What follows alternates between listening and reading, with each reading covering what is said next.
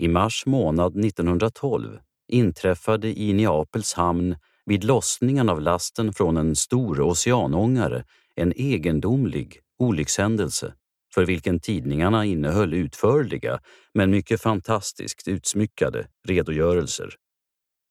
Fastän jag var passagerare på Oceania fick jag lika lite som mina medresande bevittna den sällsamma händelsen, ty den tilldrog sig sent på kvällen under kolningen och lossningen och för att komma undan larmet ombord hade vi allesamman gått i land och satt på kaféer eller teatrar.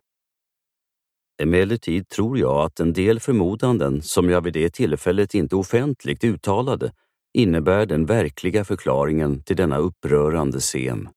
Nu har så många år gått sedan dess att jag nog utan att vara ogrannlaga kan begagna mig av ett förtroende som jag fick under ett samtal omedelbart före den uppseendeväckande tilldragelsen.